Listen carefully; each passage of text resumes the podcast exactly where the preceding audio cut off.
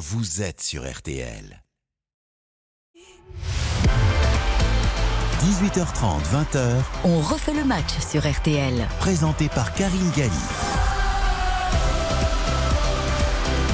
Très heureuse de vous retrouver dans On refait le match, 1h30 de débat passionné. Nous allons revenir comme chaque samedi sur l'actualité du ballon rond, de l'analyse, du plaisir, de l'attention. Nous sommes ensemble jusqu'à 20h et puis vous retrouverez comme chaque samedi Eric Silvestro et toute sa bande dans RTL Foot. Au sommaire d'On refait le match, c'est l'heure du divorce. Et oui, entre Lionel Messi et le PSG. On reviendra sur cette semaine qui a acté le départ du champion du monde. Est-ce que le passage de Messi au PSG est tout simplement le plus grand fiasco de l'ère Qatari. Après 19h, on parlera des supporters. La fracture est de plus en plus grande entre certains supporters du PSG et leur club. Manifestations, revendications, ras-le-bol, insultes. Mercredi soir, il y a même des supporters qui se sont rendus devant le domicile de Neymar. A-t-on franchi une limite absolument inacceptable? Retour au jeu, au terrain, je vous rassure, avec ce choc de la 34e journée de Ligue 1, ça va nous donner le sourire. C'est Lens, le troisième du championnat qui reçoit le deuxième, l'OM. Le Nord face au Sud, deux clubs très populaires en France, Francaise face à Igor Tudor. L'ambiance sera exceptionnelle à Bollard. Est-ce tout simplement le match le plus excitant de la saison? Et d'ailleurs, le baromètre Odoxa, en partenariat avec RTL et Winamax, portera sur cette affiche de Ligue 1. Et puis, le coup de pression. Et oui, Gianni Fantino, vous le savez, le président de la FIFA, eh ben, il n'est pas content. Pourquoi? Parce qu'il n'y a toujours pas de diffuseur de la Coupe du Monde féminine en France, mais aussi au Royaume-Uni, en Espagne, en Italie et en Allemagne. Et donc, il y a une menace d'un écran noir sur cette compétition qui débute le 20 juillet. À mes côtés pour cette grande première aux commandes dont refait le match, je serai aux côtés de Sébastien Tarago, de Gilles Verdez, de David Ayello et de François Manardo. A tout de suite sur RTL. On refait le match. Avec Karine Galli. Karine Galli. On refait le match jusqu'à 20h sur RTL. Et oui, on est ensemble jusqu'à 20h pour On refait le match avec à mes côtés pour cette grande première, Sébastien Tarago, du, évidemment la chaîne L'équipe parce que nous sommes confrères. Comment allez-vous? Salut, très bien, merci et vous? Eh ben, Écoutez, c'est une première, je suis ou ravie.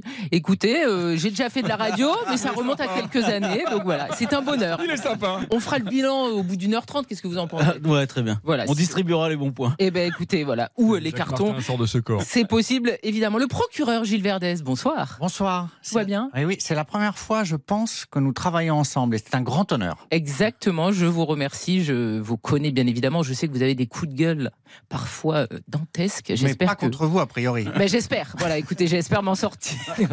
A priori, a priori, rien n'est acté, mais on va faire le maximum. David Ayello également, euh, qui est un camarade de la chaîne L'équipe et aussi qui officie sur Amazon Prime. Tout va bien? Tout va très bien, ravi de vous retrouver. Bonsoir à tous. On, on est content d'être là. Bah écoutez, je suis ravi. Et puis des retrouvailles aussi. J'ai l'impression que c'est vraiment l'heure des retrouvailles ce soir avec François Manardo, parce qu'on a été camarades sur une autre radio concurrente. Bonsoir, Votre Altesse. C'est un jour de couronnement aujourd'hui et voilà, peut-être que vous porterez cette couronne à d'autres occasions. Bah écoutez, je suis arrière petite fille On vous comtesse, c'est déjà un début. Ah oui, d'accord, on apprend des choses. de- Voilà. De finir euh, épouse d'un roi, mais bon, c'est déjà pas mal. On fait comme on peut dans la vie. Messieurs, vous le savez, ça joue sur euh, les terrains de Ligue 1. On va tout de suite partir à l'Alliance Riviera. On va retrouver Mika Lefebvre. Bonsoir Mika. Nice-Rennes et il y a des buts. Salut Karine, bonsoir à tous. Deux buts un dorénavant ici à l'Alliance Riviera pour l'OGC Nice avec un but de Laborde et euh, de Mofi contre un, magnifique but là à l'instant de Benjamin Bourigeau qui a réduit le score d'une magnifique frappe en euh, lucarne laissant Casper Schmeichel euh, sans voix et sans réflexe sur ce coup-là. Il faut dire que les Rennais ont donné un petit peu le, bâton pour se faire battre dans cette seconde période parce que bien le deuxième but de Mofi c'est un cadeau, un cadeau de théâtre qui a voulu euh, donner vers son gardien euh, Steve Mandanda. Il n'a pas assuré euh, sa passe et derrière Mofi a eu tout le loisir de dribbler le gardien René qui fête sa 500e en Ligue 1 euh, ce soir pour marquer le, second but. Donc il reste 9 minutes à jouer dans le temps réglementaire. Rien n'est fait ici même si l'OGC Nice mène 2 buts à 1. Merci beaucoup Mika. On rappelle à 19h, coup d'envoi de Reims-Lille. Ça sera avec Dimitri Ramelot et puis le choc que tout le monde attend entre Lens et Marseille. Ça sera un petit peu plus tard à 21h. Mais on va ouvrir, messieurs, le dossier Messi. Et oui, parce que le champion du monde argentin, le PSG, c'est fini. Alors on le sait, il n'y a pas une semaine sans un scandale au PSG. Je vais vous rappeler un petit peu ce qui s'est passé. Lionel Messi a séché l'entraînement prévenu lundi. Pourquoi? Parce que l'Argentin est parti deux jours en Arabie Saoudite pour honorer un contrat en tant qu'ambassadeur du pays. Alors le PSG a décidé de frapper fort en sanctionnant le joueur. Pas de salaire, pas d'entraînement, pas de match pendant 15 jours. Et puis hier, Léo Messi a publié une vidéo pour s'excuser auprès de ses coéquipiers et pour dire qu'il attend de savoir ce que le club décidera. Voilà, deux saisons et basta, c'est fini. Alors messieurs, la question, elle me paraît assez évidente. Est-ce que Messi au PSG, c'est finalement le plus grand fiasco de l'ère Qatari? On en attendait tant. Non. Non, c'est pas Ah bon hein pour moi, alors qu'il est euh, le plus gros fiasco, c'est Neymar, parce que Neymar est arrivé dans la force de l'âge. Euh, c'était euh, censé être euh, le futur du Paris Saint-Germain et, avec l'un des plus grands joueurs au, monde. Messi est arrivé tardivement. On savait déjà qu'il n'était plus le plus grand des Messi. et il est venu pour des raisons principalement économiques et, et d'image. Et on oublie aussi un peu ses statistiques. Alors, bien sûr, il y a eu des échecs en Ligue des Champions. Bien sûr, ça aurait pu être mieux, bien sûr, ça aurait dû être mieux, mais il a des statistiques faramineuses cette saison. 20 buts, toutes compétitions confondues, et 19 passes décisives. Dans ces 20 buts, il y en a 4 ouais, mais tu sais, Sébastien, que les stats. Mais aucun face au Bayern Munich. Voilà. Mais oui, mais, non, mais très bien, mais vous avez le droit de penser le contraire. non, mais, non, mais, non, mais, sur ce point particulièrement, c'est vrai que les stats en soi, elles sont, elles sont parlantes et elles sont bonnes, mais hélas pour lui, il n'a pas été décisif dans les moments où on l'attendait, à savoir les, grands rendez-vous de Ligue des Champions. Donc ça ternit, euh, ça ternit, ou en tout cas ça a le bilan statistique. Ceux n'ont pas vu euh, les dernières saisons de Lionel Messi. Voilà, c'est tout, c'est tout. Et la vérité, c'est que on, voit, euh, de, la plupart des gens voient les matchs à l'étranger de manière parcellaire, un exploit de temps en temps euh, un but justement, une action. Non, euh, moi c'est vrai que la Liga c'est un championnat que je suis. Je peux pas suivre tous les championnats. Euh, celui de la Liga, je le suis. Je vous dis tout de suite que Lionel Messi n'était plus ce que vous attendiez. Gilles. Alors, euh, moi, je réponds non à votre question. Je suis d'accord avec Sébastien, c'est Neymar le plus gros fiasco. Mais Messi, pour moi, c'est une pleine réussite pour le Qatar. Pas forcément pour le PSG, mais il n'est pas venu pour jouer au foot. C'est embêtant dans un club de foot quand même. mais, non, mais Messi, c'était bien au-delà de ça. Messi, il est venu pour que le Qatar dise on a dans nos rangs, dans notre équipe, Messi, Neymar, Mbappé, les trois meilleurs joueurs du monde. Il est venu pour faire vendre des maillots, pour que le PSG soit connu dans le monde entier, encore plus pour le marketing. Accessoirement ça... la Ligue des Champions quand même. Oui, éventuellement. pas que Gilles quand même. Ah, il est pas non, mais il est pas venu pour ça. non, non, mais... non, Donc, donc de ce point de vue-là, c'est une pleine réussite. Sur le plan sportif, ça marche pas, mais par rapport à Messi, pour moi, le sportif n'est que vraiment parcellaire. Mais quand on a six ballons d'or lorsqu'on arrive au PSG, il en a eu un septième avec euh, le club de la capitale. Quand on est le meilleur joueur du monde, est-ce qu'on ne peut pas attendre plus? Mais là. J'aimerais vous dire que la, plus belle fille du monde, euh, elle a que sa beauté à offrir devant la caméra si elle n'a pas de jeu. Et les statistiques de Messi, c'est une empreinte statistique mais dans l'émotion, dans le, jeu que tu partages avec ton public, la trace de Messi quand même. Alors c'est pas le plus gros fiasco, mais la trace de Messi, elle est assez maigre parce que pour gagner la Ligue 1, ils l'ont pas fait venir pour ça. A priori. sur les quatre matchs qu'il a joué de Ligue des Champions, les deux contre le Real euh, et les deux contre le Bayern, il est moyen, voire médiocre. Le seul match qu'il gagne sur ces quatre, c'est contre le Real et il loupe un penalty. Donc là où on l'attendait, on l'a pas beaucoup vu. Alors les, stats, les, stats, elles sont pas méprisables, Sébastien, cette saison. Mais on peut pas le mépriser ça. Mais t'attends autre chose qu'un bilan comptable de Messi et ça, ça, juste pour finir, Sébastien, s'il te plaît, ça il ne l'a, il ne l'a pas donné sur le terrain. Et je trouve alors encore moins Encore une fois, je pense qu'on se trompe sur Lionel Messi et sur qui il était quand il est arrivé. Et c'est la faute du Paris Saint-Germain. Le seul moyen d'utiliser Lionel Messi aujourd'hui, à l'âge qu'il a et par rapport aux efforts qu'il peut faire, c'est de faire comme l'Argentine et de bâtir toute une équipe autour de lui. À partir du moment où ce n'était pas le cas au Paris Saint-Germain, et tant mieux parce qu'il y avait notamment Kylian Mbappé, ce n'était pas possible d'envisager que Lionel Messi soit celui que vous attendiez. C'est pas possible. mais on ne vous a pas encore entendu. Non, moi je ne pas, je partage pas cet avis parce que on a été en fait jusqu'à présent assez rationnel dans toutes les explications. Tu as commencé un petit peu à l'évoquer, euh, François. Je trouve qu'il y a une part de voilà, si on va un petit peu dans, dans l'émotion, et tu as raison, Seb, sur les sur les quand on veut l'expliquer, évidemment qu'il y a des explications, mais quand on veut se projeter un petit peu sur l'émotion, pour moi, oui, c'est le plus grand fiasco parce que Neymar, il s'est passé des choses. Il y a eu quand même des périodes où il a été formidable. On a des matchs de Ligue des Champions. Vous prenez Belgrade, euh, vous en prenez d'autres. Il y a, ah je me rappelle bien de PSG Belgrade. Ah oui, parce que c'est il joue la qualif. Dernier, oui, bah oui, dernier match, de qualif de poule, il joue là-bas, il plie le match à lui tout seul. Donc, euh, mais il n'y avait pas que celui-là, il y en a eu d'autres. Il y a quand même des matchs références en Ligue des Champions. Ça n'a pas été le cas de Messi. Donc je trouve que et puis même pas, pas que ça, il y a quand même un paquet d'actions formidables de la part de Neymar sur les sur ces cinq années en Ligue des Champions. Il y a eu des hauts et des bas. Donc pour moi, il y, a, il y a moins de déception et en tout cas, il s'est passé des choses et comme tu disais dans, les deux sens, c'est-à-dire que c'est monté très haut. Euh, Messi, ça a été c'est en, céphalogramme plat du début à la fin. Donc euh, voilà, sur l'émotion, pour moi, c'est une vraie déception. Gilles, vous aimez les histoires d'amour. L'histoire d'amour n'a jamais existé. J'allais juste vous dire, euh, je, mais c'est dingue, j'allais juste vous dire, euh, Messi, euh, on, connaît déjà. on a l'impression que vous parlez d'un mariage d'amour, mais c'était pas un mariage d'amour, c'est pas une histoire d'amour. C'est les supporters voulaient de l'amour. À peine, à peine une histoire, à peine un mariage de raison. Messi, il voulait pas venir. Finalement, il savait pas où aller, ça marchait plus avec Barcelone. Bon, allez, je vais un an ou deux à Paris, mais c'était pas du tout sa destination. Et le PSG, c'était une opportunité ouais, mais fabuleuse le football, de toute façon, aujourd'hui, ça n'existe plus. Oui, mais je voudrais juste répondre quand même sur Neymar, parce qu'avant de venir, moi, je partage encore une fois l'idée que le, fiasco absolu, c'est Neymar. J'ai regardé les. Il n'est pas terminé. Bah, euh, il est toujours les, les stades de Neymar. Les stades de Neymar. le nombre de matchs joués à Barcelone, j'ai regardé. Chaque saison, il jouait 43, 43, 45, 36 matchs. Depuis qu'il est à Paris, chaque saison, 27, 23, 22, 27, 28, 26. Il joue plus à Paris. Il est tout le temps blessé. ça a coûté 500 millions d'euros pour rien, Neymar. Qu'est-ce qu'il a gagné à Paris Parce qu'il s'est passé des choses championnats de France. Mais, non, mais c'est pas la faute de Neymar. Il s'est fait défoncer euh, sur les pelouses françaises. Non, non, arrêtez. Bien sûr que si. C'est parce qu'il est plus en état de jouer et qu'il est sorti tout le temps qu'il a plus l'hygiène de vie pour faire autant de matchs qu'avant. Messieurs, revenons à ce qui s'est passé cette semaine. Léo Messi, c'était un joueur qui effectivement ne faisait pas parler de lui pour de l'extra sportif. Ce qu'on a vécu cette semaine, c'est-à-dire, il se met en faute avec son club. Il est sanctionné très durement sanctionné. On n'a pas l'habitude de voir un joueur sanctionné autant pour un entraînement de raté. Et puis finalement, cette vidéo d'excuses, ça, ça compte aussi C'est unique.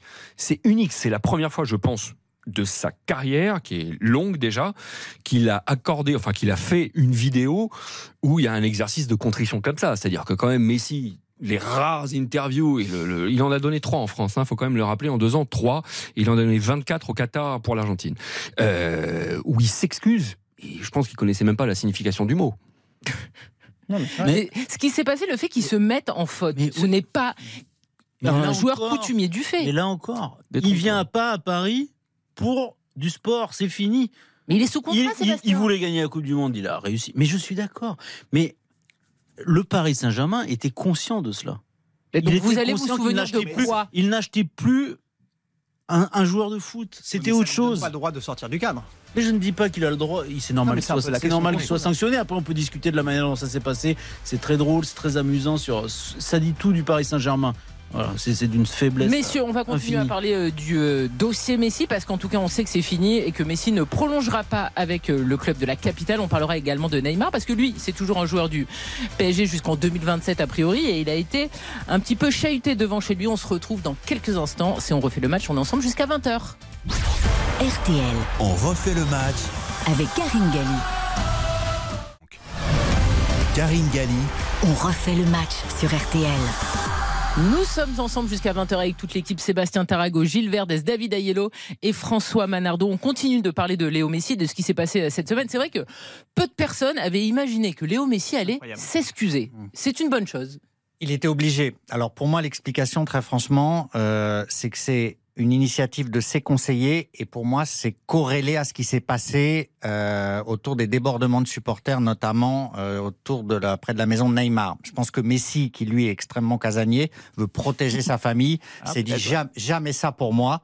Donc mieux vaut s'excuser pour pas risquer que euh, sa famille ah déjà malheureuse à Paris. pour moi c'est ça la seule explication. Je pense que hein. dans la tête des abrutis qui sont allés devant le domicile de Neymar, le fait que Messi s'excuse, ça les exonérerait d'aller devant le domicile de. Je pense les je pense que c'est tellement volcanique. Et nous parlions l'autre fois d'une frange de supporters du PSG qui arrivent en ce moment et qui sont incontrôlables. Je pense que les conseillers de Messi lui ont dit, vu ce qui s'est passé, pour pas que tu ça chez toi, fais une petite vidéo, ça coûte rien. Pour moi, c'est ça la seule explication. Hein. On parlera des débordements et euh, notamment de ce qui s'est passé. Vidéo, pour moi, c'est ça. Donc je la comprends parce qu'il protège sa famille. Messieurs, vous n'êtes pas tous d'accord concernant le fiasco ou pas Messi. Alors, vous allez me répondre. Quelle est l'image que vous gardez de Messi avec le maillot du PSG, pas en tant que vendeur de maillot le, jour de son arrivée, avec non, même quand, il arrive, au, quand, il arrive au Parc des Princes avec euh, l'accueil incroyable, etc. On voit en plus, pour le coup, c'est le seul moment où on l'a vu souriant. On le voit, on, le voit rarement souriant, mais là, pour le coup, il avait l'air content d'être là. Euh, je sais pas, il était, en tout cas, il a, il a, reçu un accueil phénoménal. Et pour moi, c'est le, c'est le, on a ça le J1 et puis dès le, dès le J2, pratiquement, c'est fini. Enfin, je, schématise un petit peu,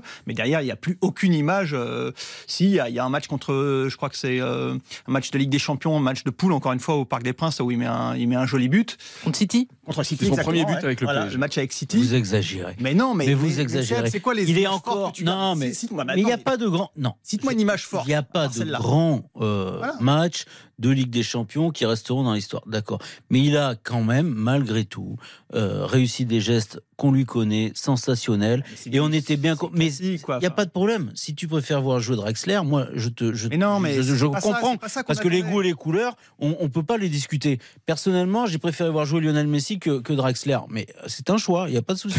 je vous ai connu plus sévère quand même, Sébastien Tarago. Non, mais t'es pas très. On t'a connu plus, plus exigeant surtout. Enfin, je veux dire, on a, on a. Mais non, mais je suis pas exigeant. Vous, vous, mais encore une fois, je, je sais pas, je suis en boucle, mais Lionel Messi n'avait plus gagné la Ligue des Champions avec le FC Barcelone depuis 2015.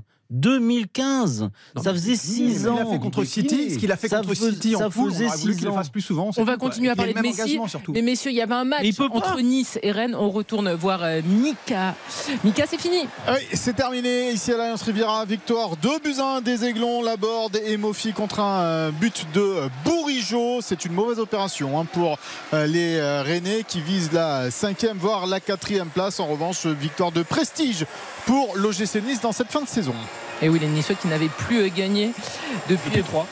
Depuis, la semaine dernière. Ah oui, c'est vrai. Ils, ils avaient gagné euh, même, hein. à l'extérieur. c'est pas mal. C'est long une semaine, vous savez. C'est long une semaine. En tout cas, à domicile, par contre, il fallait remonter quand même. Ah euh, à, Ajaccio le 10 février dernier. on parle évidemment. c'est ça que vous vouliez dire. C'est ça que je veux dire, mais il m'a coupé l'air tout cas parce que oh, François Manardo a d'origine niçoise. Voilà. Domicile extérieur, c'est pas possible ça. Michael Lefebvre, merci beaucoup euh, d'avoir été avec nous. Gilles. Ouais. Alors moi, j'ai aucune image de Messi. Ah ben c'est le souci. Non mais sportivement, alors si peut-être, mais alors c'est toujours lié à Mbappé, c'est le, le, le 0-3 là, euh, Marseille. Le, ouais, le, 25 février, la grosse victoire où mm. euh, les deux font un, festival et pulvérisent Marseille. Voilà, c'est lié à Mbappé d'ailleurs, c'est pas un hasard. Mais pour moi, euh, j'ai pas retrouvé de d'acte fondateur, j'ai pas trouvé de geste absolu, j'ai pas trouvé de magie, j'ai pas trouvé de mystère, j'ai pas trouvé un joueur qui court, etc. Sportivement pour moi, alors là, oui, on est dans le domaine du fiasco. Mais encore une fois, il n'est pas venu pour ça. vu quand même un joueur dont enfin on connaissait tous le talent. Puis tu as vu à la Coupe de du manière Monde, trop parcellaire. C'est vrai, non, pas à la Coupe du Monde quand même. Ah bah sur ces deux années, notamment cette année. Et puis les, stats, encore une fois, elles disent ce qu'elles peuvent dire, mais il y a eu des moments où tu vois qu'il est ah, heureusement planète, en Ligue 1. Bon, bah, moi, Messi qui débarque en Ligue 1, oui, moi c'est pas une image. à la Coupe du Monde avec l'Argentine, il fait tous les matchs, et leader ouais, charismatique, pas à Paris. T'as 10 mecs qui vont jouer pour lui. Il y en a 10 qui vont jouer pour et ça dure un mois. Et ça marche comme ça. Et effectivement, là, c'est un Messi où tu as l'impression qu'il a un peu, il a un peu un frère jumeau. Non, moi, c'est pas euh, une image, c'est une statistique par rapport. Euh, Sébastien a parlé de statistiques et par rapport à ce qu'il disait sur ses, sur ses stats. Moi, je voudrais en donner une extrêmement simple. Dans l'histoire du championnat de France, il y a eu un seul Ballon d'Or qui était issu de la Ligue 1. C'était Jean-Pierre Papin avec l'Olympique de Marseille. On a eu un second seulement qui est venu avec un ballon d'or ici, et c'est Léo Messi. L'année où est là, il fait six mois au PSG. Oui, mais après, il part il y a six mois au PSG. et donc, il y a Messi six mois à Barcelone, et quand il vient ici, donc, il faut se rendre compte que on a accueilli, oui, un des plus grands joueurs de l'histoire de ce sport en Ligue 1. C'est cette seule trace-là que moi je conserve. On rappelle donc que Léo Messi et le PSG, c'est fini. On va ouvrir la page des supporters parce que la semaine a été agitée au PSG, mais c'est assez habituel. On va rappeler ce qui s'est passé mercredi soir. Donc il y a des membres du CUP, c'est le collectif Ultra Paris. Ils ont manifesté devant le siège social du club de la capitale. Alors il y avait des revendications, il y avait des ras-le-bol, il y a eu des insultes, il y a eu des banderoles. Puis il y a une centaine de supporters qui se sont rendus devant le domicile de Neymar à Bougival et ils ont réclamé notamment son départ. Il y a eu également des insultes, il n'y a eu pas eu d'intrusion dans sa propriété, mais cette initiative a choqué de nombreux joueurs. Il y a eu également une condamnation du club via un communiqué. Est-ce qu'on a franchi, messieurs, une limite inacceptable? Et on parlera aussi des témoignages de certains anciens Parisiens qui ont parlé euh, dans le Parisien cette semaine par rapport à ce qui s'était passé euh, mercredi soir. Gilles Non, pour moi, euh, tant qu'il n'y a pas de violence physique exercée, c'est maladroit, c'est pas bien, mais la maison de Neymar à Bougival, c'est presque euh, du domaine public. ah bon il, y organise des fêtes extraordinaires. Oui, mais bon, pas tout le monde est invité, hein. C'est pas public. En, tout cas, en tout cas, il organise des fêtes euh, fasteuses, etc. Ah, ça donne le droit de. Non, pour moi, c'est pas un scandale absolu que des supporters. Pas tous en même temps. Comme ils peuvent pas le voir sur le terrain, ils sont obligés d'aller chercher quelque part. Ils sont blessés, ils sont meurtris.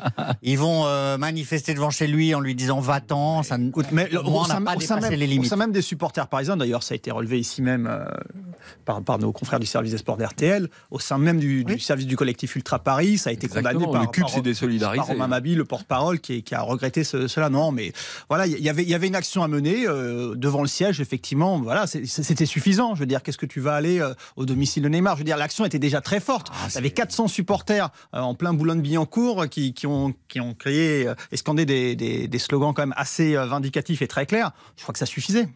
Pour moi, c'est pas, on n'a pas dépassé un cadre. Bah, c'est quand qu'on va le dépasser La sphère privée, c'est pas une limite. Bah, c'est pas la sphère privée, c'est devant sa maison qui encore une fois est du domaine public parce qu'il organise des fêtes extraordinaires. Donc moi, je peux venir devant chez toi. Si, ta gueule me revient pas et que j'estime que tu voles euh, tes sous, pour te dire non, Verdez, casse-toi, casse-toi, et tu vas être tranquille chez toi. Non, mais j'ai pas peur. J'ai pas fait de me proposer de prendre de ma maison un lieu de fête publique. Non, mais c'est pas des fêtes publiques, c'est des fêtes privées. Gilles, soyons sérieux. Il a pas fait la fête à Neuneu à Bougival. C'est pas la il est déçu de n'avoir jamais été invité parce que ces fêtes lui laissent un goût amer. Sébastien, ce qu'on a vu mercredi face au siège social et devant des domiciles de joueurs, c'est pas du tout la même chose. Non, bien sûr, mais moi, après, ma limite, c'est euh, la menace et, et, la violence physique. Donc, euh, je suis évidemment défavorable à ce genre de, de, choses. Je trouve que les gens qui font cela sont, sont, sont un peu pathétiques. J'aimerais pas vivre leur vie, mais euh, pour autant, voilà, voilà quelles sont mes limites. Voilà. Et le pro, le, pas dépassé, Sébastien là. C'est pas bien, mais mais elles sont pas dépassées à cause. Mais Neymar, il, il exagère. C'est-à-dire que Neymar, à travers les réseaux sociaux, il, multiplie aussi les provocations sans le vouloir. Mais il multiplie les provocations parce qu'il se montre en train de boire un coup, il se montre en train de jouer au poker, il se montre... tout l'intéresse sauf les matchs du Paris Saint-Germain. Bon, quand tu gagnes 3, 4 millions, 5 millions d'euros euh, par mois, tu peux au moins faire semblant. Et, et, et il fait pas semblant. Donc ça, ça peut aussi générer malheureusement ce genre d'excès. Ça, c'est incroyable. Sébastien Tarago qui aime normalement la vérité, les gens qui, qui sont cash, il nous demande maintenant Neymar soit focus. Ça, c'est. Mais pas du tout. Bah, j'ai l'impression. Non, mais du tout. Moi, je, moi, j'aimerais bien qu'il soit sur le terrain de football. Pardon Non, mais tu n'excuses pas. Non, non, mais je, je, il, il, exagère, euh, Neymar. Il a beaucoup exagéré. Non, c'est pas le genre. c'est pas le genre. on est ensemble, vous le savez, jusqu'à 20h. C'est on refait le match. On se retrouve dans quelques instants. À tout de suite. On refait le match avec Karine Galler. 18h30, 20h. On refait le match sur RTL. Présenté par Karine Galli. Nous sommes ensemble sur RTL pour On refait le match avec toute l'équipe Gilles Verdet, Sébastien Tarago, David Ayello et François Manardo. On va tout de suite partir, messieurs, à Reims parce qu'il y a Reims-Lille qui vient de débuter il y a quelques minutes. Bonsoir Dimitri Ramelot et Lille qui veut absolument doubler Monaco. Bonsoir Karine, bonsoir les amis. Effectivement, les euh, Lillois euh, qui euh, ont un enjeu hein, ce soir. Effectivement, il faut prendre des points pour rester bien collés là dans ce quintet en haut du classement de la Ligue 1. Mais les Rémois ont également besoin de points pour essayer de finir dans, dans le top 10. Il reste sur trois matchs euh, perdus. Les Rémois corner à suivre pour les Lillois. Il n'y a pas eu d'action si ce n'est un hors-jeu là euh, de Ito, l'attaquant du stade de Reims, le corner qui ne donne rien pour les Lillois. 0-0 après 6 minutes ici à Delon en première période. Merci beaucoup et on rappelle qu'un petit peu plus tôt dans la journée, Nice s'est imposé 2 buts à 1 face à Rennes. Mais si on continue de parler de Neymar et de ce qui s'est euh, passé, alors il a réagi sur les réseaux sociaux, il a été très zen. Neymar, on va être à nouveau papa, donc il est euh, devenu effectivement philosophe. On a vu également qu'il y avait eu un système de sécurité renforcé devant certains domiciles, parce qu'il y avait eu des insultes envers Neymar, mais aussi envers Messi, envers Verratti ou aussi euh, Marquinhos. Est-ce que vous pensez que Neymar a encore un avenir au PSG par rapport à ce qui s'est passé, par rapport au fait aussi que son grand copain Messi, c'est fini? Il a un contrat. 2027 parler d'avenir euh, un contrat euh, lucratif, un contrat euh, à grande dimension. parler d'avenir en dehors d'un aspect contractuel, non, je vois pas. Enfin, il n'est pas très heureux. Il reste là parce que effectivement personne ne peut lui payer autant, qu'il est installé, qu'il est quand même assez fier. Donc, il partira pas s'il a l'impression qu'on le met dehors. Il partira si Manchester City ou Liverpool ou, ou un énorme club vient avec les mêmes émoluments. Donc il a, il a de facto un avenir, mais il n'a pas un avenir sportif euh, pour porter le PSG au sommet. Euh, peut-être que, cet épisode, peut-être que cet épisode peut changer un petit peu la donne. Jusqu'à présent, ce que tu as décrit était implacable. Euh, En plus, il a plusieurs fois répété qu'il voulait pas partir, voire aller au bout de son, son contrat qu'il mène jusqu'à 2027. Là, il semblerait peut-être. Est-ce que ça, on sait comment ça va en football aussi, ça peut, ça peut, ça peut évoluer très vite. Comme tu disais, il a peu de portes de sortie. On parle de lui peut-être un petit peu dans des clubs, clubs du nord de l'Angleterre. Est-ce qu'il serait capable d'aller vivre là-bas aussi? C'est encore une autre dimension. Vous avez décidé qu'il allait partir, quoi qu'il arrive. Non, non, je dis juste que bah, Paris, il cherche à, la, à séparer de lui quand même. Donc, euh... Très compliqué. Pour les Oui, bah, ouais, bien sûr. Bon. compliqué. Moi, c'est un garçon assez imprévisible. Hein. Il est capable euh, de, de, de, tout et son contraire. Et un peu comme un phénix, il, il arrive comme ça à, à revenir de, un peu de nulle part Évidemment, la question est d'ordre euh, physiologique, c'est en quel état sera sa cheville après avoir été mmh. malmenée pour la énième fois, parce qu'il est, censé justement lui permettre de, de... qui provoque, c'est un mmh. joueur, c'est un dribbleur. Euh, il a quoi, 31 ans? 31, ouais. Euh, c'est une question difficile. Je, je, je, le vois mal atterrir ailleurs. En prêt, c'est compliqué aussi. Ah non. Euh, mais il a beaucoup d'orgueil. Est-ce qu'il va accepter d'être euh, la troisième ou quatrième roue du carrosse au Paris Saint-Germain? Sébastien Tarago, dans cette semaine fiasco du PSG, on a euh, oublié de rappeler que Neymar avait eu la bonne idée de liker des messages ah oui assez insultants et outranciers à l'encontre de Kylian Mbappé, qui est toujours son coéquipier aux dernières nouvelles. Ça, ça va être encore un souci à régler. On sait que ce ne sont pas les deux. C'est passé. les messages, ils étaient vraiment fort. C'est passé relativement inaperçu, alors que pour moi c'est effectivement un acte extrêmement extrêmement fort. C'est pas la première fois. Euh, je, je, pense que à la fois Messi euh, et Neymar et d'autres considèrent que Mbappé n'est pas euh, innocent entre guillemets dans cette affaire. Ce n'est que leur vision. Euh, je ne dis pas que c'est le cas, mais euh, dans quelle affaire tu veux dire? Mais dans tout ce qui leur arrive en fait. C'est-à-dire qu'ils considèrent que Kylian Mbappé euh, manipule un peu euh, les masses, on va dire. Donc euh, c'est leur point de vue. Encore une fois, je dis pas que c'est le cas, mais c'est leur point de vue et forcément c'est compliqué. Mais après sur un terrain, moi j'ai jamais vu deux joueurs qui qui ne jouaient pas ensemble. Donc si, si Neymar est encore là la saison prochaine, je pense qu'il aura de nouveau des très fortes périodes et qu'il sera à nouveau très très bon par moment personne n'est dupe non plus euh, que euh, quand Mbappé a tracé les contours avec les dirigeants quand il a resigné de l'équipe euh, idéale, on n'est pas du tout sûr qu'elle comprenait. Oh, bon, on est sûr de l'inverse. Oui, c'est ça. Le contraire, voilà. On est même sûr qu'elle comprenait pas Neymar et Mbappé, et Neymar et Messi. Donc je pense que les deux n'ont pas oublié ça. Il faut pas oublier non plus que quand Mbappé dit maintenant bonne hygiène de vie, etc., etc., il vise. alors c'était pas. Faut dormir. Conjoncturel, voilà, mais de manière subliminale et pour l'avenir, pas pour les rendez-vous qui étaient là, mais pour l'avenir des, des Verratti, des Neymar, euh, etc. Donc je pense que effectivement, vous avez dit, ils sont pas les meilleurs amis du monde, ils sont rivaux, y compris à l'intérieur de la propre équipe.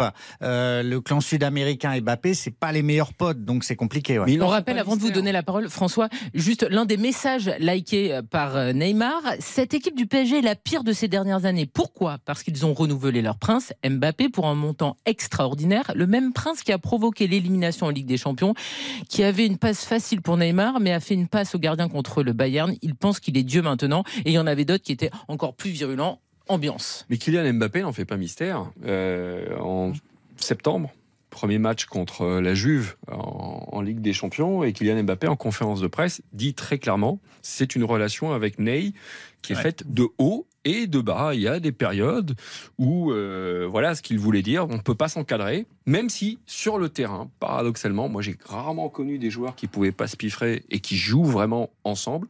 Au bout d'un moment, ça transpire. Mais je rappelle que vous avez été vrai, près de l'équipe de C'est vrai que l'association, elle est toujours euh, juste, en tout cas elle existe. Oui, mais parce que Kylian Mbappé, il est parfois agacé par euh, Neymar mais il lui conserve aussi une forme d'affection qui est lié au caractère de Neymar. Parce que, encore une fois, Neymar euh, se comporte bien souvent comme, comme un enfant, un petit peu, et on, lui en veut, mais on lui en veut pas longtemps. Et euh, je pense qu'il y a davantage de défiance de la part de Ken Mbappé envers Lionel Messi qu'envers Neymar au niveau de la personnalité. Messieurs, on est ensemble jusqu'à 20h, vous le savez, pour On refait le match. On va parler de terrain de jeu et surtout de ce match qui enchante tout le monde. C'est le choc de cette 34e journée. C'est Lens, le troisième du championnat qui reçoit le deuxième l'OM. C'est le Nord face au Sud, c'est Francaise face à Igor Tudor. Ce sont deux clubs qui sont très populaires. En France, on le sait, l'ambiance sera absolument exceptionnelle ce soir à Bollard. Alors, est-ce tout simplement le match le plus excitant de la saison? On rappelle qu'il reste cinq journées et que ça sera l'épilogue après de ce championnat. Gilles? Non. Non, non, pour moi, le, le, le OMPG dont je parlais du 25 février, mm. le 0-3, était pour moi le sommet de la saison, euh, celui qui pouvait tout faire basculer. Alors vous me direz, tout est peut-être de nouveau en train de potentiellement basculer avec le PSG, mais quand même, c'était ce match-là. Après, c'est bien, euh, mais c'est le deuxième contre le troisième. Donc pour moi, le match le plus excitant, c'était quand il y avait le premier en lice pour peut-être perdre son titre ou en tout cas devenir fébrile. Ce PSG-OM, pour moi, c'était le grand match. Voilà. Ce. C'est au MPG, pardon. Après, c'est un très gros match de foot, mais, mais ça n'a pas une dimension hors foot que les OMPG et PGOM, pour moi, revêtent. Le fait que ça soit deux clubs qui soient très populaires, mm. Lens est une ville populaire, Marseille est une ville populaire, et ce sont des clubs qui sont aussi aimés en France. Ce ne sont pas deux clubs qui se détestent. Donc il n'y a pas de souci avant la réception des Lensois ou avant le déplacement des Marseillais. Est-ce que ça joue ça, David Ayer? Oui, ça joue complètement, surtout que moi j'ai eu la chance cette saison d'aller très souvent à Bollard, mais c'est exceptionnel quand même ce qu'on vit là-bas. Je veux dire, l'ambiance est dingue, il y, a, quelque chose de très bienveillant qui se passe euh, vis-à-vis même des adversaires, etc. Elle a toujours été dingue, David. Oui, mais, c'est comme non, mais c'est pas, sauf que c'était pas en phase, c'était pas en phase avec le jeu, c'est-à-dire qu'avec les, si, non, mais, non, parce que t'es en phase. Je sais, pourtant t'es pas si jeune. Non, mais mais t'as pas connu la fin des années 90. Oui, mais donc voilà, tu vas revenir à Lens Arsenal, on est en, dans les années début des années 2000, donc ça fait 20 ans quand même. T'as des cheveux gris. Voilà. Donc ce que je veux dire, c'est que ça fait quand même bien bien longtemps qu'on n'a pas trouvé un public en ospose comme ça avec son, son équipe. Et, je trouve que Lance Lazio, c'est zéro Lance Lazio. mais ça alors. là, il faut compter les cheveux blancs de Gilles Verdez. Gilles Verdez, vous y étiez. Donc c'est pas tout jeune. 6-0, c'est ça Bah merci Karine. 6-0, c'est ça, non bah, Didier Six, il n'y a, que toi qui l'a vu en tant que journaliste. Donc voilà, non, mais il se passe vraiment quelque chose. Non, très, très, très, sérieusement, il se passe vraiment quelque chose du côté de, de Bollard. Et effectivement, il y a, il y, a, donc, il y a cette dimension. Pour moi, l'autre dimension également euh, qu'on peut donner à ce match, c'est le jeu. C'est-à-dire que dans le jeu, de la part des équipes, il se passe quelque chose. Tu as raison, Gilles, toutes les raisons que tu as données sur le, le Marseille-Paris, c'est un match à part. Il y avait en plus que 5 points d'écart entre les deux équipes à ce moment-là. Mais dans le jeu, bon, Paris, on n'a rien vu cette saison, ou, quasiment, en tout cas plus de pas en 2023. Là, il se trouve qu'on a quand même deux équipes qui sont excitantes à voir jouer. Donc je trouve que ça rajoute quand même euh, du piment à cette rencontre. Tu la vends bien, la Ligue 1. Hein? Mmh. François Manardo, est-ce que ce sont les deux meilleures équipes de Ligue 1 Parce qu'on fait que dire que Paris nous emballe pas. En termes de jeu, par rapport à ce que proposent Lens et Marseille, il y a mieux? Non. Euh, bah, quand le Paris Saint-Germain avait décidé de prendre le championnat à l'endroit, oui, il y avait mieux. Ils ont arrêté au mois de novembre. Mais là aussi, de Ils, aussi, ils, ont arrêté assez tôt. je vous rappelle. Ils ont arrêté assez tôt. Après, moi, je trouve que Marseille a un peu plus de flèches à son arc euh, dans le jeu offensif et quand il faut défendre. Euh, bon, ils prennent beaucoup de risques, mais c'est sympa à voir. Lance, c'est une équipe qui défend très bien. Physiquement aussi, ils ont beaucoup d'avantages, comme l'Olympique de Marseille. Après, quand il faut attaquer, c'est on, voit toujours un peu la même chose, qu'ils font très très bien. Voilà. Pour moi, après, sur la question de, du choc, Bon, on est au mois de mai, il euh, n'y a plus de club français en Coupe d'Europe, donc euh, bon, c'est un Mais faut pas choc de, de, Ligue 1. On continue de parler de ce choc. Vous le savez, ce soir, c'est le gros match, en tout cas entre Lens et Marseille. On est ensemble jusqu'à 20h. Si on refait le match, à tout de suite. On refait le match Karine Galli. On refait le match jusqu'à 20h sur RTL. Et oui, nous sommes ensemble pour euh, le plus grand bonheur de Sébastien Tarago, et, eh oui, de Gilles Verdès, de David Ayello et de François Manardo. Nous sommes sur RTL et on parle de cette très belle affiche entre Lens et Marseille, le deuxième qui se déplace sur la pelouse du troisième. On rappelle que Lens est la meilleure équipe à domicile et Marseille est tout simplement la meilleure équipe à l'extérieur. On va assister à un, 24e guichet fermé de suite à Bollard. C'est dire si euh, les supporters et euh, leur équipe sont en osmose. Seb, je sais que vous êtes un petit peu dur parfois, vous vous emballez pas tout le temps. Mais là, jamais. Est-ce que ça vous excite ce match? Ah oui, énormément, énormément. Mais je ne confonds pas en revanche la qualité d'une équipe et le spectacle qu'elle propose. Je pense que Marseille est très moyen. très en, moyen. En termes de qualité, c'est très très moyen. Et elle est spectaculaire parce qu'elle est très très moyenne euh, par ailleurs, cette équipe. Il y a beaucoup de faiblesses, beaucoup de carences à mon avis, cette équipe-là en Ligue des Champions, d'ailleurs, on l'a vu, euh, serait euh, catastrophique. Ah, carrément. Mais oui, bien sûr. Je retrouve mon Sébastien mais ça ne tiendrait pas la distance. Et, et, et, et, Lens aurait beaucoup, et Lens aurait beaucoup de difficultés. Mais en revanche, ce sont deux équipes qui donnent du, plaisir, qui donnent du spectacle. Et euh, je suis euh, emballé à, l'idée de, voir ce match. Je, je, commande ce soir la finale de la Coupe du Roi. Donc je, la, je le verrai. oui, mais je le prépare un peu quand même. Et donc je le verrai pas en direct, mais je vais le revoir.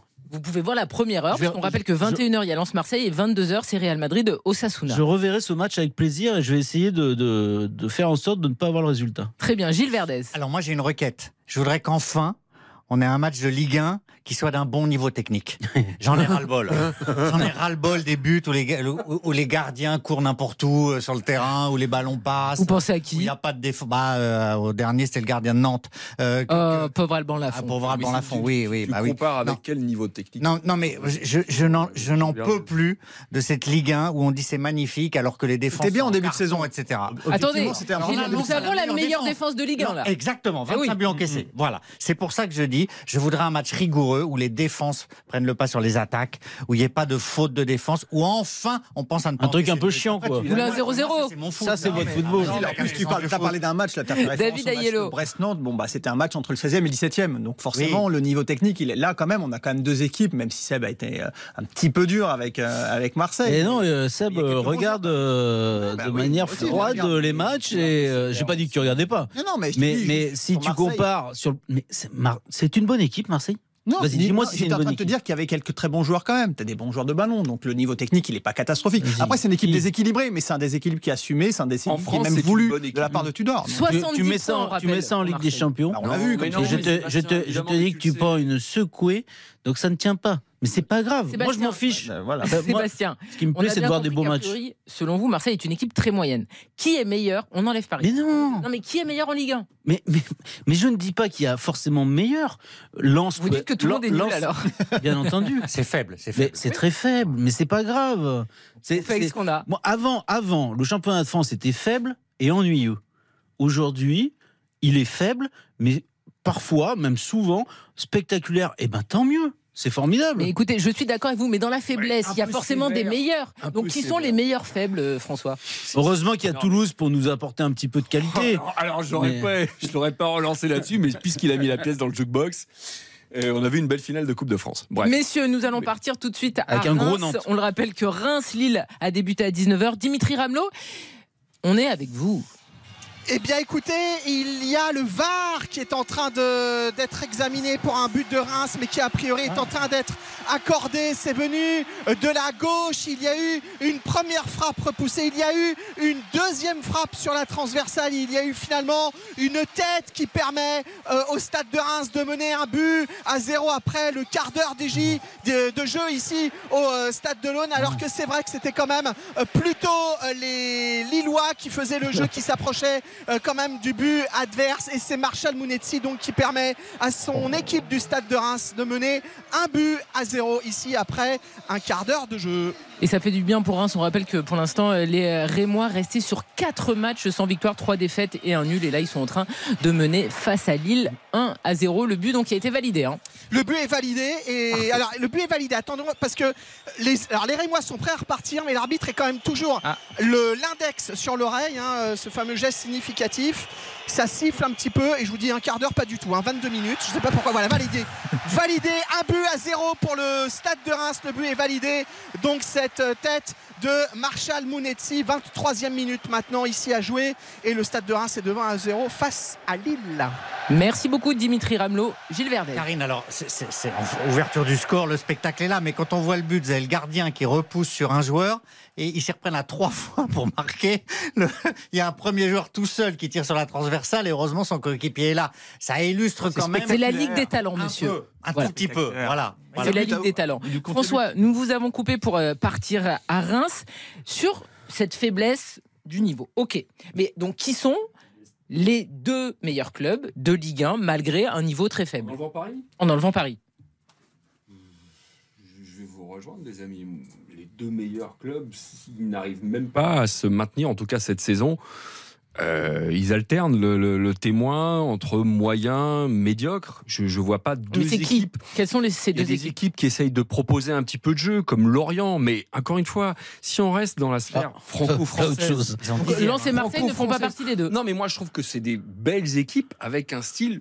Alors, Sébastien, je t'ai trouvé un peu sévère. C'est des équipes. tu dis t'es pire que moi. Euh, euh, tu dis c'est moyen ou médiocre. Marseille se déséquilibre. Ok, mais c'est voulu, c'est leur volonté. Mais je trouve que on va voir les matchs de Ligue des Champions cette semaine. Il vaut mieux pas regarder à ce moment-là les matchs mardi et mercredi soir. C'est pas le même sport. Mais parce que quand on regarde, quand on regarde des matchs en Angleterre, des matchs en Espagne, en Allemagne et, maintenant l'Italie se réinvite à table, on a un football, surtout pour les trois premiers cités, qui est plus emballant dans des championnats plus emballants. On va pas revenir sur le sujet qu'on a abordé du fiasco français en Coupe d'Europe.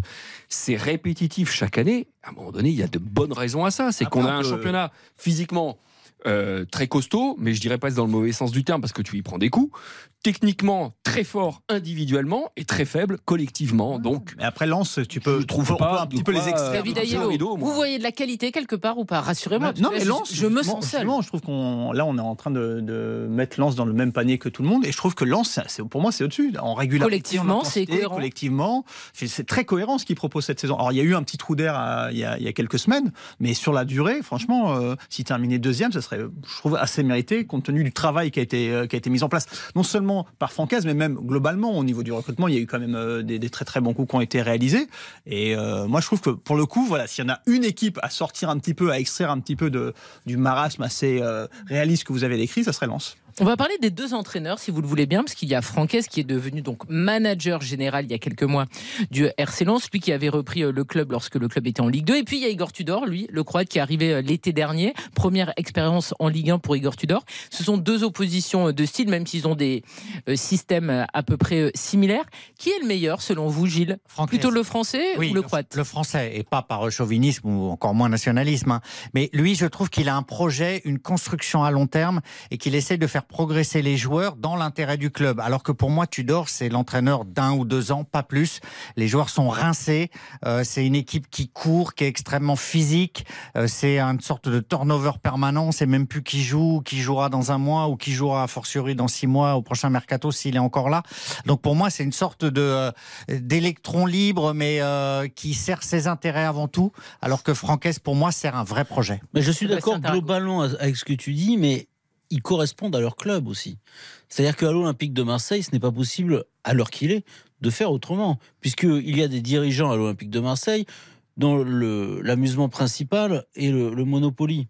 Donc, il faut un entraîneur qui corresponde à, tout cela. Un entraîneur qui va pas vous embêter si vous changez l'équipe tous les six mois ou tous les ans, euh, qui va effectivement euh, demander énormément aux joueurs parce qu'il sait aussi qu'ils ne seront plus là dans, dans, un an. Voilà, donc ça correspond parfaitement à la philosophie euh, du club marseillais il y a quand même deux contextes totalement différents. Francaise, alors, n'est pas euh, Lançois, il vient pas du Nord, mais il était complètement adopté par le club. Ça se passe très bien. Il a un pouvoir qui est élargi. On rappelle qu'Igor Tudor, il était arrivé, il avait même pas encore été entraîneur d'un match officiel, qu'il était déjà sifflé. Le contexte est quand même totalement différent, David. Oui, mais on peut quand même lui donner le crédit d'avoir réussi à, retourner la, situation. Oui, oui, non, mais c'est pour rappeler qu'en Ligue des Champions et d'ailleurs une responsabilité très marquée de sa part sur l'élimination totale de, de toute compétition euh, européenne. Euh, donc il, réalise quand même un travail euh, assez remarquable. On pourrait dire effectivement, on a parlé du contexte local, peut-être que chacun aussi s'inscrit dans ce, contexte-là en termes de, personnalité. Euh, moi, j'ai un petit peu du mal avec le, côté jusqu'au boutiste de, Tudor sur, son organisation. On l'a vu, vu plein de fois cette saison. On l'avait vu face à Nice, on l'a vu face au Paris Saint-Germain, avec l'idée, bon, je m'adapte pas, quoi qu'il en soit, quoi qu'il arrive, quel que soit le scénario du match sur le match euh, retour de championnat euh, qu'évoquait Gilles tout à l'heure, bon bah tu sais qu'il y a Bappé, il prend quand même le risque euh, et au bout d'une demi-heure, tout le monde a vu que c'était un carnage et il est resté sur ce schéma-là jusqu'au bout. Je trouve ça, pour moi, je trouve que c'est une qualité quand même pour les coachs de de savoir s'adapter aussi en, cours de match. je trouve il que Francaise là-dessus. Non, il s'est pas. renié. C'est toujours là.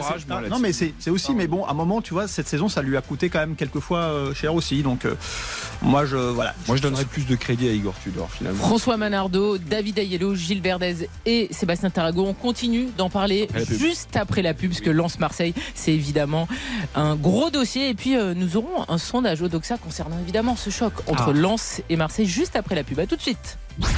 RTL. On refait le match avec Karine Galli. Karine Galli. On refait le match sur RTL. Nous sommes ensemble jusqu'à 20h avec toute l'équipe, avec Gilles Verdez, avec Sébastien Tarago, avec David Ayello et François Manardo. Et puis vous le savez, à 20h, il y aura la team d'Eric Silvestro pour RTL Foot. Une information qui vient de tomber. On a parlé du PSG, on a parlé des manifestations qui se sont déroulées mercredi. Et eh ben, le PSG qui tape du poing sur la table. Les dirigeants du PSG ont décidé de réduire de moitié les places accordées au CUP. Le CUP, c'est le collectif Ultra Paris pour le déplacement à 3 après la manifestation devant le domicile de Neymar. Au départ, il y avait 900 places accordées, il n'y en aura que 450. Trois PSG, c'est dimanche à 20h45. C'est le préfet de l'Aube qui va être content. Ouais. Un message pour le vestiaire, pour dire bon, voilà. on, sait que c'est pas, pas évident pour vous euh, comme situation, on sanctionne les, fautifs. Quoi.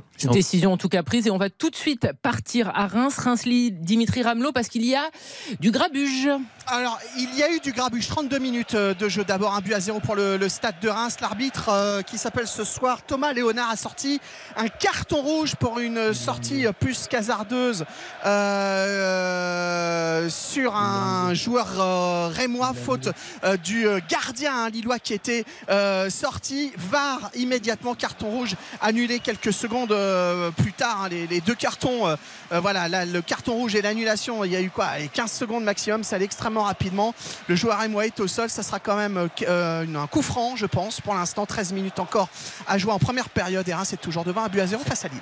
Merci beaucoup Dimitri Ramelot. Oui, Gilles C'est pas scandaleux le carton rouge, hein, personnellement. Il y a une sortie euh, geste non maîtrisé du gardien sur un attaquant qui file au but. Euh, je, mm. Pour moi, la bonne décision, c'était le maintien du carton rouge. Hein. Et finalement, il a été donc annulé. On parle de ce match de ce soir, vous le savez, 21h entre Lens et Marseille. On va tout de suite retrouver Émile Leclerc, qui est directeur d'études chez Odoxa. Bonsoir Émile.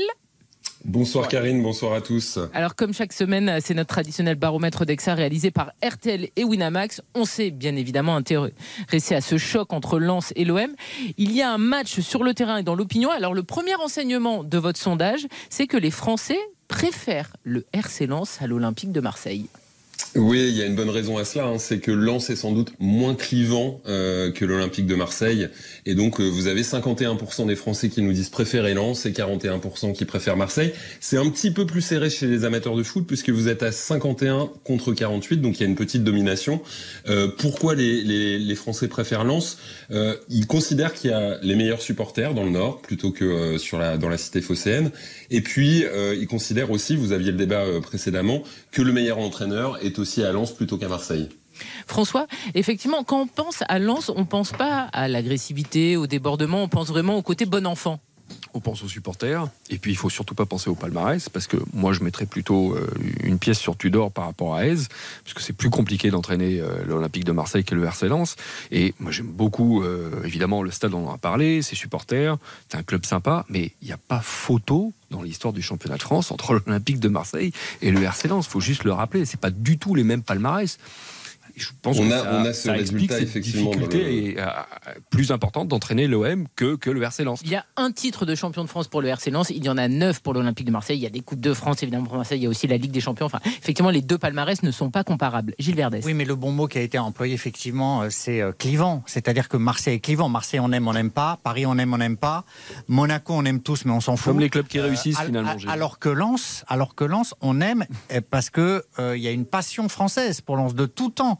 Quand je vous évoque l'épopée de 1977, etc. Bon, mais il y a eu de tout temps une sorte de, euh, de, frénésie lançoise dans l'opinion. Personne ne peut dire je n'aime pas Lens. Vous à part les Lillois. les Lillois, exactement. À part les Lillois. C'est le petit club qu'on aime bien, le côté Parce qu'ils n'ont jamais rien gagné. Parce qu'ils ont, enfin, pardon, pour rien gagner. Non, si, ils ont gagné. Ah non. Non, non, non, ils existent. ils existent. Exactement, ils existent sur la carte euh, du, foot français. Je, ah je, le crois, je le pense, je le dis, mais. Je vous rappelle que nous sommes très écoutés dans le Nord sur RTL. S'il avait la moitié du palmarès de l'OM, de saint c'est pas les mêmes budgets non plus. Il serait un peu plus clivant. C'est une ville de 40 000 habitants, on rappelle. Hein. Il y a 40 000 habitants. Les budgets n'ont rien à voir. On adore Lens de tout. Mais oui, mais parce qu'on les adore, parce qu'ils gagnent pas souvent. Mais non, mais c'est le football de France aussi avec les villes moyennes ou petites qui vivent. C'est ça, c'est nos traditions. Tout le monde adore Auxerre. exactement. Bien sûr, vous arrivez à Bollard et avant d'arriver à Bollard, vous avez des maisons, ah des jardins qui sont aux couleurs du RC Lens, euh, couleur sang et or.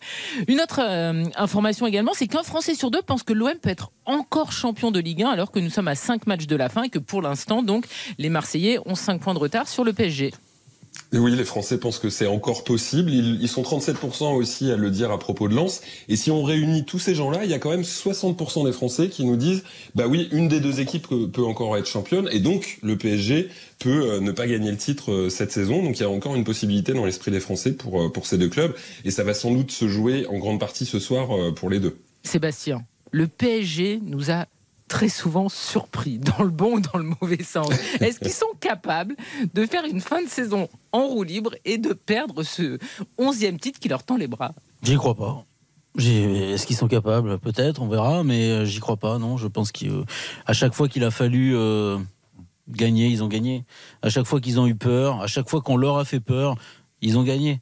Donc là, c'est pareil. Ils pensaient que le titre était, euh, était fini. Ils ont perdu ce, ce dernier match de championnat ils vont, ils vont remettre un coup, un coup d'accélérateur et ils vont, ils vont gagner, à mon avis. Surtout qu'ils ont un calendrier quand même qui est. Ouais, mais ça, bah, la preuve en est que Lorient à domicile, c'est pas le, match le plus difficile. Ah non, je bien, mais c'est pas, c'est pas ça. Mais bon, Gilbert. Quand il faut gagner, gagne. Il y, a quand même, euh, je partage l'avis de Sébastien, sauf que le sauf que, c'est que on ne sait pas si les ressorts internes ne sont pas complètement cassés. On ne sait pas si les joueurs n'ont pas envie euh, de brader un titre pour euh, dire à leur entraîneur euh, Toi, on veut plus toi le lâcher. Bah, bah, moi, j'ai un doute de ça. parce que ta motivation personnelle en tant que joueur, tu sais bien que les joueurs de foot sont tous un petit peu aussi égoïstes et ils pensent à leur palmarès. Donc, pour se revendre derrière, enfin, tu vois, de champion, ça se. Quand on voit la prestation contre l'Orient, je vais poser la question. Moi, j'ai un doute quand même. Hein. Est-ce qu'un énième titre de champion de France sublime encore ses joueurs dans un projet commun? Alors, vous me direz, pour aller gagner à 3, ils ont même pas besoin de projet. Pas forcément un projet commun, ça peut être un projet euh, individuel, pour chacun. Moi, j'ai un petit doute quand même. C'est comme ça, ça mais ça n'existe pas, Gilles, le fait que des, joueurs. Euh, lâchent leur entraîneur Non, lâcher l'entraîneur, oui, mais lâcher un titre, non. Lâcher un titre, même si c'est le championnat de France. Mais euh, non, non, ils vont faire le boulot, comme Sébastien l'a dit. c'est pas le calendrier, c'est pas un Everest hein, non plus, hein, qu'ils doivent gravir, le Paris Saint-Germain. Donc, peut-être pas une énorme avance, mais oui, ils sont. Mais ça, encore une fois, moi, le calendrier, pour moi, c'est c'est pas un argument. Parce que je pense. Si, si, vous me disiez que Paris va affronter euh, Marseille, Lens, Lyon dans les trois prochaines journées, mais je n'aurais aucun doute sur le fait qu'il euh, s'impose. Aucun. Je pense que ce qu'il est le, problème du Paris Saint-Germain, c'est justement quand il n'y a pas de motivation, quand ils pensent que ça va être simple, et là où il y a un souci. Donc, euh, ce serait, ça aurait même été mieux pour eux d'affronter des équipes un peu plus fortes. Nous sommes avec Émile Leclerc, qui est directeur d'études chez Odoxa, avec euh, ce euh, sondage concernant Lens et Marseille. Alors là, je sens que nous allons bondir parce que il y a une question qui a été posée sur Marseille et Lens. Ferait-il de bons représentants en Ligue des Champions? Eh bien, c'est un grand oui. Eh bien oui, alors un grand oui, pas tout à fait. Hein. On a 55% des Français qui le pensent euh, à propos de Marseille, 54 à propos de Lens. Il faut rappeler effectivement que les derniers résultats de Marseille en Ligue des Champions sont pas fameux, que ça fait une vingtaine d'années que Lens n'a pas figuré dans la compétition. Chez les amateurs de football, c'est même un, petit peu plus positif. Donc euh, les, voilà, les Français pensent que euh, ce, sont deux équipes qui les représenteront dignement au niveau européen. Bah, mais, mais oui, mais ils ont raison. Ah bon bah, vous, voulez, vous voulez qui C'était bien. non, mais c'est deux choses différentes. Vous voulez qui Par défaut, c'est ça Bah évidemment, euh, vous, voulez Lorient ah, moi je... Vous voulez, je sais que vous voulez Toulouse, mais mais, euh, mais, mais, mais, mais, sinon, franchement, bah, évidemment que Marseille pourra peut-être inventer des choses sur le marché des transferts, vu les dirigeants qu'ils ont. Mais euh, et Lens, il y aura de toute façon une, un engouement populaire qui sera sympathique pendant au moins le premier tour. Donc euh, c'est très bien. Moi, je suis ravi que ce soit eux. Mais ce sont, pour autant, ce sont deux équipes euh, moyennes. C'est autre chose. François Manardo, Sébastien euh, taclé Marseille sur sa phase de groupe, mais la dernière n'a pas été si catastrophique finalement. Un triomphe. Il y a eu deux Ah victoires. Ah bah ouais, mais c'est vrai, c'est un triomphe. hein. fois, ça, ça dépend. Vous avez raison, Karine. Ça dépend, dit Karine, pas à quelle si échelle. catastrophique. Non, mais ça dépend à quelle triomphe. échelle. À quelle échelle Bah, à On l'échelle de la Ligue 1. On peut rappeler les, les équipes du groupe de l'Olympique de Marseille? Bien sûr, il y avait le Sporting, il y avait Sporting. Francfort et Tottenham. Tottenham. et Tottenham. Ah bah oui. Non, mais Il réalise une de grande Marseille saison. Fini Tottenham. Ça c'est après. fini dernier. Le Sporting là été, vient d'être éliminé en quart de finale d'Europa League. Ouais. Non, si vous me demandez de participer, oui, bah, ils vont participer parce que c'est le COEF UEFA qui va le- le- leur permettre. Encore que Marseille, il faudrait qu'ils passent par un barrage, c'est pas gagné. Pas sûr. Et après, en Europa League ou en Conference League, oui, le RC Lens ou Marseille peuvent sortir leur, leur, euh, leur, euh, voilà, ils peuvent sortir leur épée du jeu, mais franchement, vu le fiasco chaque eux, saison des, équipes euh, françaises. c'est- c'est vrai pour eux, Pardon les gars, mais les Ah oui, statistiques sont là pour le dire. Ça sert à hein. rien C'est d'avoir ridicule trois équipes en Ligue des Champions pour faire ce qu'on fait. Hein. Ah, Oui, euh, je suis bien deux, hein. d'accord avec vous, Verdet. rester C'est même à une. Émile Leclerc, directeur d'études chez Odoxa, est avec nous. On continue de parler de ce sondage entre Lens et Marseille juste après la pub. Nous sommes ensemble jusqu'à 20h. À tout de suite. On refait le match. Avec Karine Galli. Karine Galli, On refait le match jusqu'à 20h sur RTL.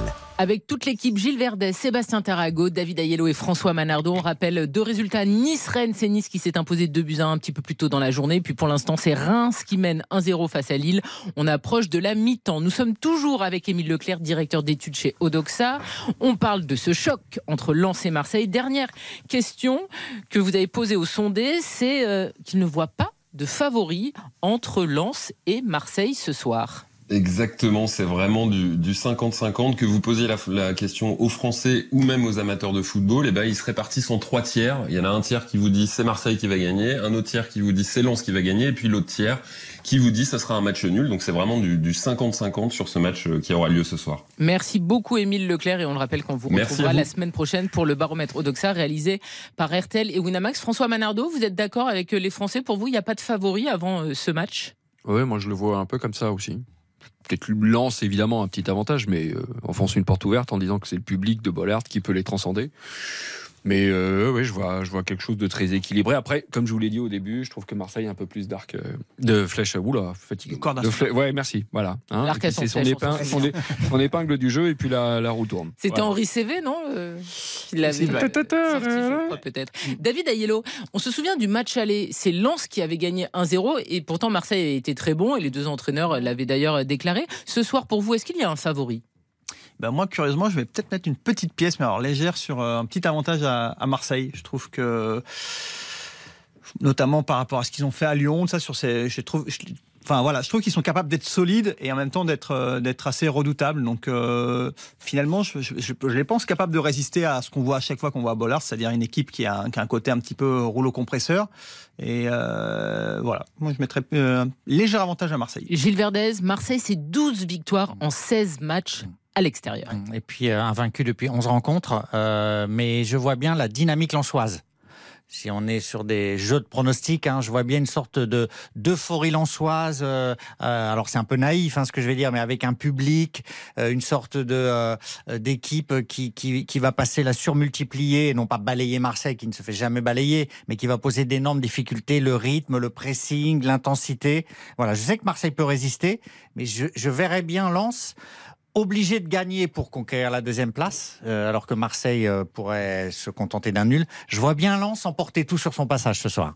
On rappelle un seul point sépare les deux équipes. Ce qui est agréable aussi, Sébastien Tarago, c'est que les équipes sont quasiment au complet. Côté Lensois, il y a la suspension d'Abdoul Samed, mais sinon toutes les forces sont là. Ouais, ça, ça joue quand même au milieu de terrain côté euh, Lensois, mais après Et c'est sa faute. Ouais, ah, mais évidemment, évidemment que c'est de sa faute. Mais euh, je suis un peu surpris par ce que dit David, parce que euh, il parle du match à Lyon, mais il oublie le match contre Auxerre. Et euh, Marseille, euh, ce jour-là, a quand même pas maîtrisé grand-chose. Alors là encore, c'était spectaculaire, il y a eu du suspense, c'était sympa, c'était agréable et, euh, et formidable, mais rien n'était je pense maîtrisé. que la configuration du match va plus ressembler au match Je de Lyon que pas. celui contre Auxerre. Tu vois. Bah, t'es à l'extérieur, t'es face à une équipe avec un petit peu plus de volume. Enfin, Auxerre, bon, c'était pas pour eux, c'était le. Je suis pas sûr. Lens, on l'a vu à travers ce que vous disiez tout à l'heure sur, sur sa qualité défensive, elle, elle sait faire. Donc, je sais pas. Moi, je, pense que cette équipe de Marseille, encore une fois, ne maîtrise rien, mais que il se passe quelque chose dans cette équipe, forcé de, de le constater, euh, d'assez positif et qui leur permet de, oui, de gommer certaines carences. Vous êtes sur RTL, vous le savez, et dès 20h, il y aura RTL Foot avec Eric Silvestro et toute sa bande. Nous, nous sommes ensemble jusqu'à 20h. On va parler, messieurs, de la menace de l'écran noir qui plane sur la diffusion de la Coupe du Monde de football féminine. On rappelle qu'elle est organisée du 20 juillet au 20 août en Australie et en Nouvelle-Zélande. Et notre cher Gianni Infantino, le président de la FIFA, est en colère. Et oui, il s'est exprimé via un post Instagram. C'est une gifle envoyée à toutes les grandes joueuses de la Coupe du Monde féminine et à toutes les femmes du monde. Pourquoi a-t-il déclaré ça? Parce que la FIFA n'a toujours pas trouvé de diffuseur en France, mais aussi au Royaume-Uni, en Espagne, en Italie et en Allemagne. Alors pourquoi? Parce qu'il y a un problème évidemment de décalage horaire. Par exemple, les Bleus vont jouer leurs trois premiers matchs, leur match de poule, à 12h et la période fin juillet, fin août n'est pas du tout bonne pour les annonceurs. Ils espèrent 20 millions d'euros du côté de la FIFA et pour l'instant on n'y est pas du tout. Gilles Verdez, notre cher Gianni, se moque-t-il de nous? Là oui, souvent je le soutiens, mais là il se moque de nous parce que plus que le décalage, c'est la période 20 euh, juillet, 20 août, qu'on le déplore ou pas, la France est à l'arrêt. 14 juillet, c'est fini.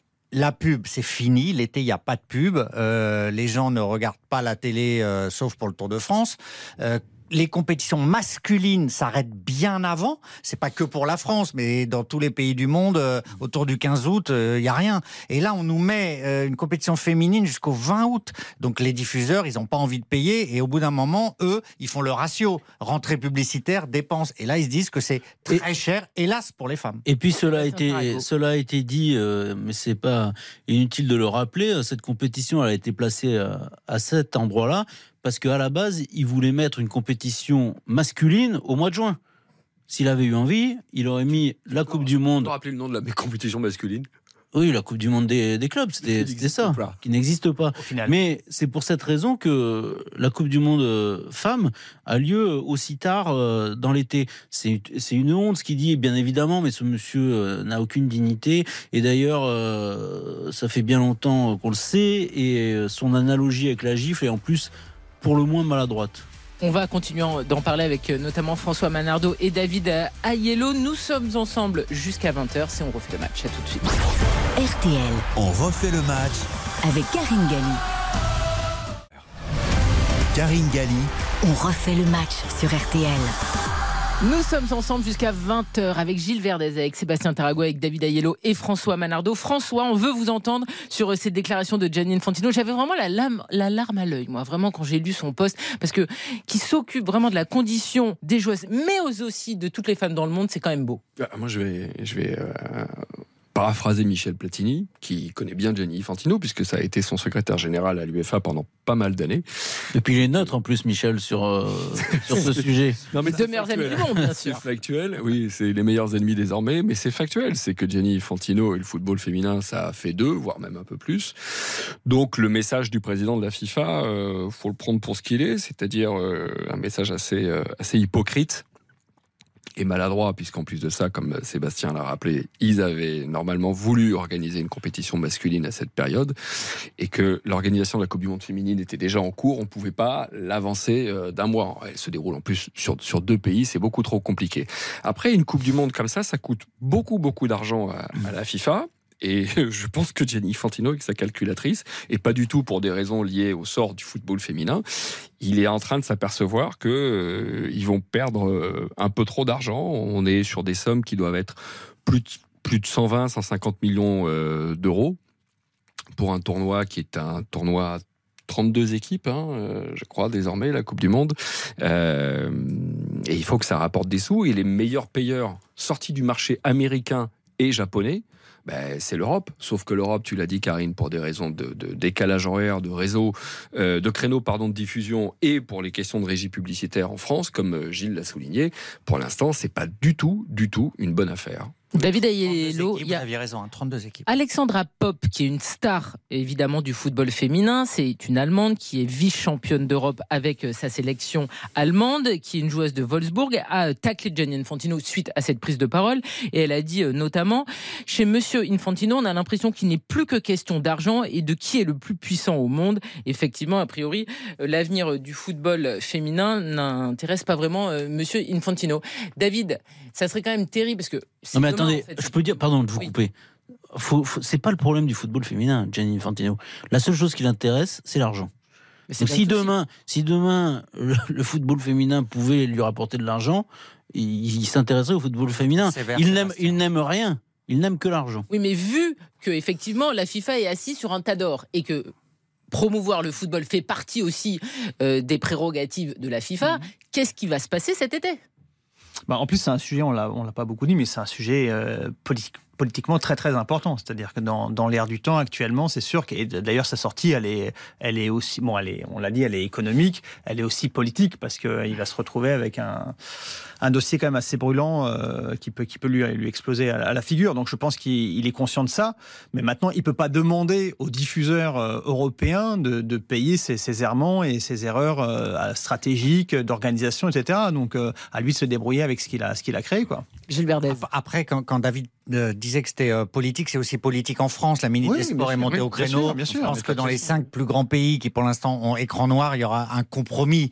Peut-être pas dans les cinq, mais au moins dans trois ou quatre, dont la France, à mon avis parce qu'il va baisser sa demande et on va trouver un compromis, un seuil d'équilibre. Attention, c'est compliqué parce que tu l'as dit, au niveau des pubs, c'est vraiment. C'est euh, très compliqué. Très, très compliqué. Hein, les, grilles sont faites, c'est très, très compliqué. Mais à mon avis, ça va devenir un enjeu politique. Je pense qu'Infantino va céder un peu et je pense que les, les gouvernements de ces pays-là vont dire on peut pas quand même ne pas avoir une diffusion mm. alors que le sport féminin est important, alors que la place de la femme dans le sport et dans la société est importante. Donc je pense qu'il va y avoir des évolutions. Et pour répondre à Sébastien, moi je soutiens souvent Infantino dans ces initiatives. Hein. La redistribution, la nouvelle dimension de l'Afrique, la volonté d'élargir la place du foot dans le monde. Vous postulez à la FIFA, Gilles Verdez Non, non, non, mais je trouve que tout, un poste, tout ce qu'il fait n'est pas mal. Là, c'est catastrophique, mais je trouve que parfois, il dépoussière une vieille instance. Tu trouves? Oui. Tu le penses Mais je le pense, je l'ai dit souvent ici. Ah non, oui, mais c'est pas parce que tu l'as dit que tu le penses. Ah, c'est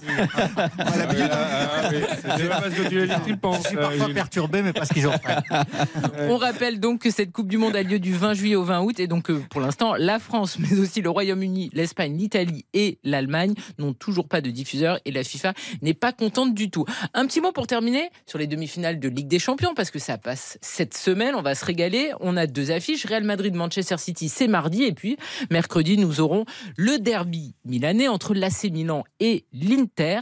Messieurs, qui est votre favori pour la finale avant l'heure, comme on l'appelle, entre le Real Madrid et Manchester City? Ah, C'est compliqué, mais cette fois, je vais dire City, moi. Je vais dire que City, enfin, va parvenir à vaincre le Real sur sa dynamique. Je sais que c'est que le Real est extraordinaire, mais je pense que City là a quelque chose, euh, une sorte de destinée tracée jusqu'à la fin. Bonne réponse de Gilles Verdez. Euh.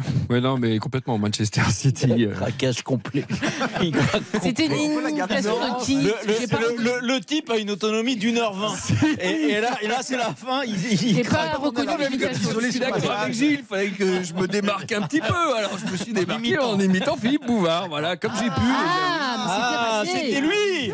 C'était raté. Ah oui, là on l'avait pas du tout, Philippe Bouvard. On le salue, mais on l'avait pas. Tu le dis, faire quelqu'un d'autre.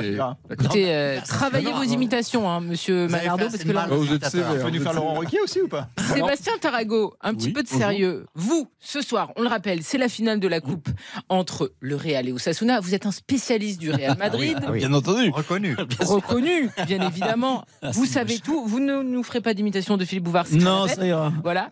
Real, tenant du titre, face à Manchester City. Mais je, pense au Real en espérant City. C'est pas bien, c'est comment ah, se faire. Hein, vous aussi, vous êtes schizophrène, décidément. pour l'amour du football, euh, City, mais et c'est assez banal ce que je dis, mais euh, j'ai l'impression quand même que le Real euh, n'a pas perdu euh, ce qu'il avait l'année dernière. et Benzema est un tout petit peu moins fort, mais Vinicius Junior est beaucoup plus fort. si Modric, qui était blessé, revient là à son, meilleur niveau, s'il joue un petit peu ce soir et qu'il enchaîne mardi, ça sera très très intéressant pour pour le Real. Moi, j'ai l'impression quand même que le destin et du côté du Real encore. Je pense David Ayello, ce soir pour influencer le, match, pardon. Bah, la, finale de la Coupe Non, je crois pas, parce que là, ils ont complètement abandonné la Liga. Donc, euh, il y a beaucoup de joueurs qui ont tourné. Certains étaient suspendus, comme Kamavinga. Euh, donc, euh, ils vont pouvoir enchaîner les deux matchs. C'est samedi, mardi. C'est vrai que. Et, et, le match est à 22h. Il y, aura, il y, aura, peu de. Alors que Manchester City a joué cet après-midi. 2-1 victoire de City face à Leeds. Assez facile au début, en début de match. Bon, voilà. Donc, mais je pense qu'ils peuvent enchaîner. Voilà, le championnat est fini pour le, pour le Real. David Ayello, rapidement Et il l'a dit, Seb, le Real a laissé tomber la Liga, tout sur la Ligue des Champions ça c'est un constat implacable. Maintenant, j'ai envie de dire que j'ai l'impression que cette année, enfin, City, c'est quand même assez, assez hallucinant ce qu'ils produisent en termes de jeu. Euh, ils ont Haaland qui est phénoménal voilà, je me, je me dis que peut-être à un moment ça peut peut-être tourner à force pour le parce que l'année dernière quand même ce qu'a fait le Real, la répétition de, de, de, retournement de situation est quand même assez hallucinant. Ça fait 50 ans que ça dure. Oui, oui, c'est vrai, mais je me dis qu'à un moment ça va peut-être s'arrêter et euh, voilà, je, je mettrai quand même un petit, un petit billet sur, euh, sur City. Merci à tous d'avoir été à mes côtés pour cette grande première dans Refait le match. 9 sur 10. Merci Gilles Verdès, Sébastien 9 sur 10 pour Sébastien Terrain. On avait 24 sur 20, c'est extraordinaire. On, avait promis la note. Hein. François Manardo, là on a l'école des fans. Donc j'ai une ah, mais là, je l'ai pas imité. Je l'ai. David Ayello, vous êtes évidemment sur RTL. Tu as gagné. On se un carton jaune. Qu'est-ce qui se passe Vous avez laissé dire à Gilles Verdez, Monaco on aime tous, mais tout le monde s'en fout. C'est un scandale. Alors qu'on n'aime pas, alors qu'on n'aime pas tous. Alors qu'on s'en fout tous, c'est vrai. Mais pas du tout. On adore tous Monaco et on adore tous Lens hormis quand on est lillois, c'est un petit peu le problème. On se retrouve dans quelques instants. A tout de suite. On refait le match avec Karine Galli.